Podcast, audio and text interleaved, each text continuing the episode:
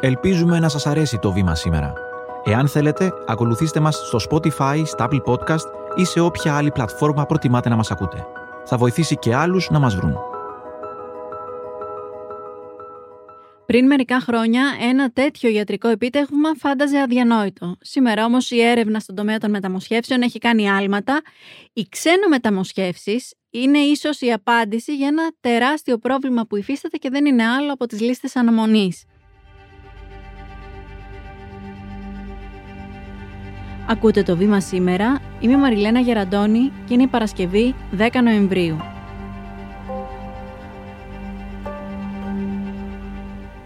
Μαζί μου σήμερα η δημοσιογράφος για το Βήμα Science και το Βήμα GR, Θεοδόρα Τσόλη, για να δούμε αυτό το νέο επιστημονικό πεδίο που ανοίγεται μπροστά μας και δίνει ελπίδα σε χιλιάδες ανθρώπους ανά τον κόσμο.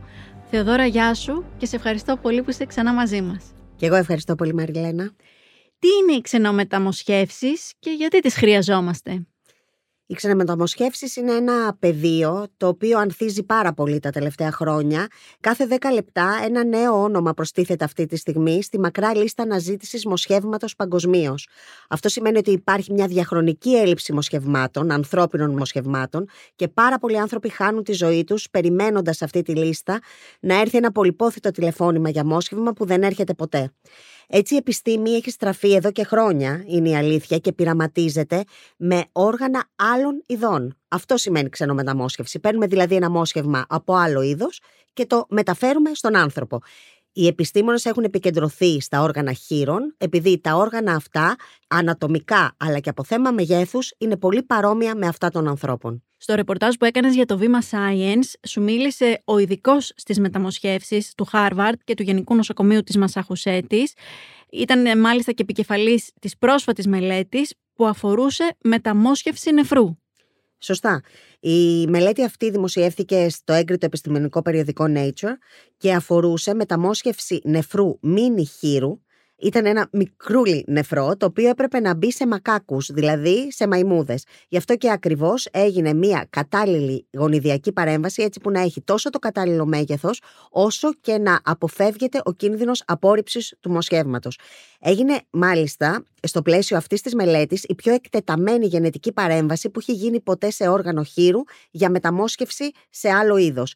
69 γονίδια πήραξαν σε εισαγωγικά οι επιστήμονες για να βάλουν τα όργανα μέσα στις μαϊμουδίτσες και μάλιστα μέσα σε αυτές τις παρεμβάσεις που έκαναν προσέθεσαν και 7 ανθρώπινα γονίδια, τα οποία παίζουν μεγάλο ρόλο στο να αποφευχθεί η απόρριψη του μοσχεύματος. Κάποια από αυτά, για παράδειγμα, βοηθούν στο να αποφευχθούν οι θρομβώσεις. Μετά από αυτή τη μεγάλη γονιδιακή παρέμβαση έγινε η μεταμόσχευση σε περισσότερους από 20 μακάκους και τα αποτελέσματα είχαν ως εξής.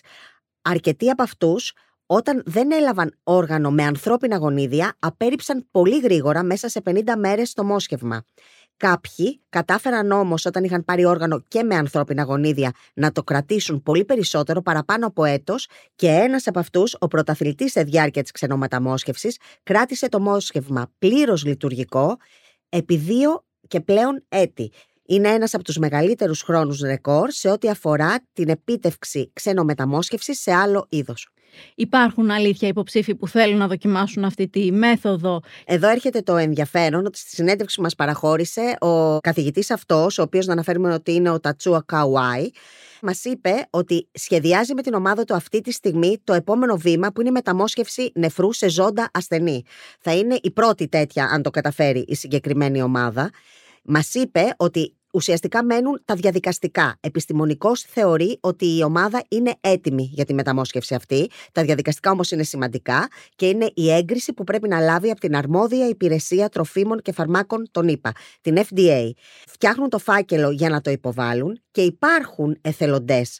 Οι εθελοντές αυτοί, για να δοθεί μια τέτοια έγκριση, πρέπει να είναι άνθρωποι ασθενείς που έχουν εξαντλήσει όλες τις άλλες πιθανότητες για να μπορέσουν να επιβιώσουν. Και λέει ότι έχει βρει κάποιους οι οποίοι ενδιαφέρονται και οι οποίοι είναι σε θέση να λάβουν το μόσχευμα.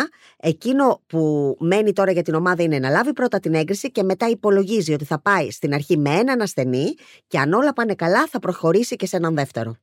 Υπάρχουν δικλείδες ασφαλείας εάν δεν πετύχει αυτή η μέθοδος; Ναι, υπάρχουν σύμφωνα με τον δόκτωρα Κοουάι. Καταρχάς, όπως μας είπε, σε σχέση με τους μακάκους, τα όργανα αυτά θα δουλέψουν καλύτερα στους ανθρώπους. Γιατί; Γιατί έχουν αυτοί οι νεφροί μέσα τους ανθρώπινα γονίδια. Πρώτο είναι αυτό. Δεύτερον, υπάρχουν πολύ περισσότερες θεραπευτικές επιλογές μετά τη μεταμόσχευση που μπορούν να ακολουθηθούν σε έναν ασθενή. Μπορεί να γίνεται πολύ στενή παρακολούθησή του και αν υπάρχει κάποια πιθανότητα, όπως βλέπουν οι γιατροί για απόρριψη του μοσχεύματος, να παρέμβουν θεραπευτικά. Ακόμη όμως κι αν το μόσχευμα παρελπίδα απορριφθεί, τότε είναι πιο εύκολα τα πράγματα σε σχέση με μια καρδιά, για παράδειγμα.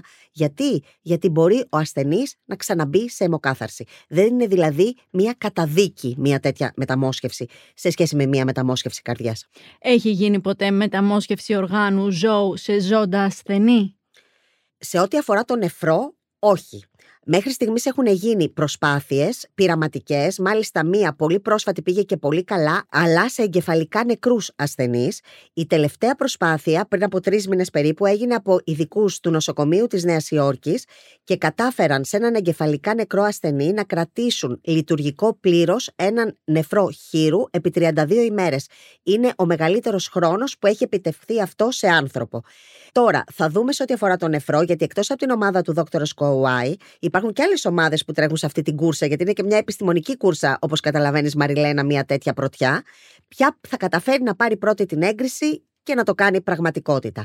Μετά από 7 ώρες στο χειρουργείο, η ιατρική ομάδα του Πανεπιστημίου του Μέριλαντ έχει κάθε λόγο να είναι ικανοποιημένη. Για πρώτη φορά στα ιατρικά χρονικά, χειρουργοί μεταμόσχευσαν καρδιά από γενετικά τροποποιημένο χείρο σε άνθρωπο. Ξενομεταμοσχεύσεις σε ζώντες ασθενείς έχουν γίνει σε ό,τι αφορά την καρδιά. Είναι δύο οι περιπτώσεις αυτές παγκοσμίως και οι δύο έγιναν από ειδικούς του Ιατρικού Κέντρου του Πανεπιστημίου του Μέριλαντ, μία το 2022 και μία πολύ πρόσφατα, μέσα στο 2023. Και οι δύο ασθενείς αυτοί δυστυχώς απεβίωσαν. Ήταν ασθενείς που είχαν εξαντλήσει όλες τις άλλες πιθανότητες επιβίωσης και θα πέθαιναν ούτως ή άλλως. Ο ένας το 2022 που πέθανε ήταν ένας 57χρονος, απεβίωσε δύο μήνες μετά τη μεταμόσχευση και η ανάλυση έδειξε ότι έπαθε μια καρδιακή ανεπάρκεια από διαφορετικά αίτια, όμως μέσα σε αυτά ήταν ότι υπήρχε και ένας ιός των χείρων που δεν είχε βρεθεί νωρίτερα από τους επιστήμονες. Αυτό συμβαίνει συχνά. Υπάρχουν κάποιοι αρχαίοι ρετροοί, οι οποίοι είναι ενσωματωμένοι μέσα στο γονιδίωμα των χείρων και είναι δύσκολο να τους βρουν οι επιστήμονες από πριν. Ο δεύτερος ασθενής, που είναι πολύ πρόσφατο, δυστυχώς ο άνθρωπος αυτός πέθανε πριν από μία εβδομάδα, ο 58χρονο Λόρεν Φόσετ, ένας βετεράνος του πολεμικού ναυτικού, για τους ίδιους λόγους, ήταν ένας τελικού σταδίου με καρδιακή ανεπάρκεια ενώ ασθενής. Απεβίωσε, είπαμε, πριν από 7 ημέρες, κράτησε το μόσχευμα 6 εβδομάδες. Ο άνθρωπος αυτός παρόλα αυτά ήταν σχεδόν χαρούμενος λίγο πριν πεθάνει. Ευχαρίστησε όλους τους γιατρούς του από ό,τι ανέφεραν οι γιατροί του.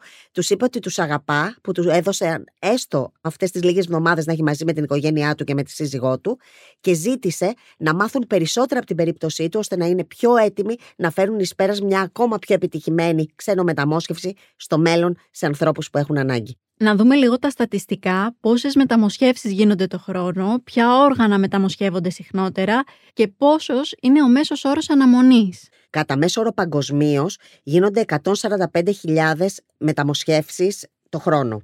Από αυτά τα όργανα τα πιο πολλά είναι νεφροί. 95.500 μεταμοσχεύσεις ετησίως παγκοσμίως αφορούν τους νεφρούς.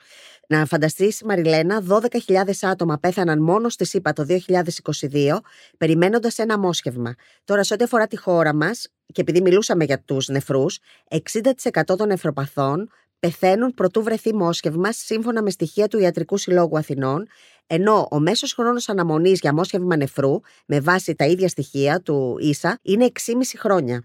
Την ίδια στιγμή, για να φανταστεί κάποιος πόσο σημαντικό είναι να γίνει μεταμόσχευση σε έναν άνθρωπο, ένας άνθρωπος νεφροπαθής που θα καταφέρει να πάρει νεφρό και να μην μείνει σε αιμοκάθαρση, μπορεί να ζήσει έως και 15 χρόνια περισσότερο, σύμφωνα με στοιχεία του Ιατρικού Κέντρου Beth Israel. Η δεύτερη καλύτερη επίδοση σε αριθμό μεταμοσχεύσεων στα 43 χρόνια λειτουργίας της πέτυχε το 2022 η χειρουργική κλινική μεταμοσχεύσεων του Υποκρατείου Νοσοκομείου της Θεσσαλονίκης. Έχεις συγκεντρώσει περισσότερα στοιχεία όμως για τη χώρα μας. Το 2022 κατεγράφει στην Ελλάδα ρεκόρ δεκαετίας στις μεταμοσχεύσεις. Ο δείκτης των μεταμοσχεύσεων έφτασε σε 6,6 δότες ανά εκατομμύριο πληθυσμού.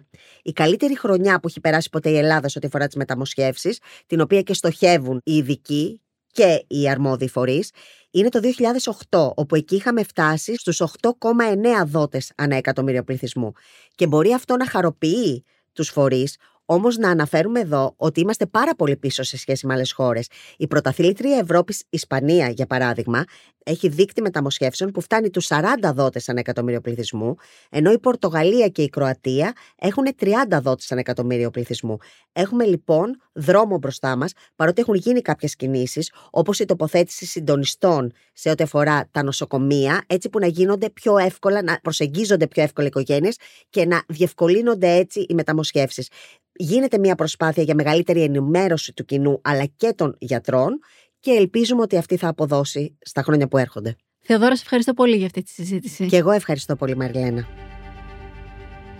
Είμαι η Μαριλένα Γεραντώνη και κάθε μέρα σας παρουσιάζουμε ένα θέμα με τη βοήθεια των δημοσιογράφων του Βήματος και έμπειρων αναλυτών. Ευχαριστούμε που μας ακούσατε.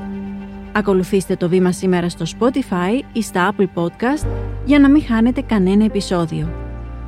Το επεισόδιο αυτό επιμελήθηκε Κατερίνα Μπακογιάννη, δημοσιογραφική παραγωγή Έλενα Κούση, με τη βοήθεια της Κατιάνας Καλιγέρου και της Σωτηρίας Δημητρίου. Ηχοληψία και τεχνική επεξεργασία ήχου, Ηλέκτρα Σιθιανάκη και Στέλιος Τριανταφύλου. Το βήμα σήμερα. Εξηγούμε τις ειδήσεις.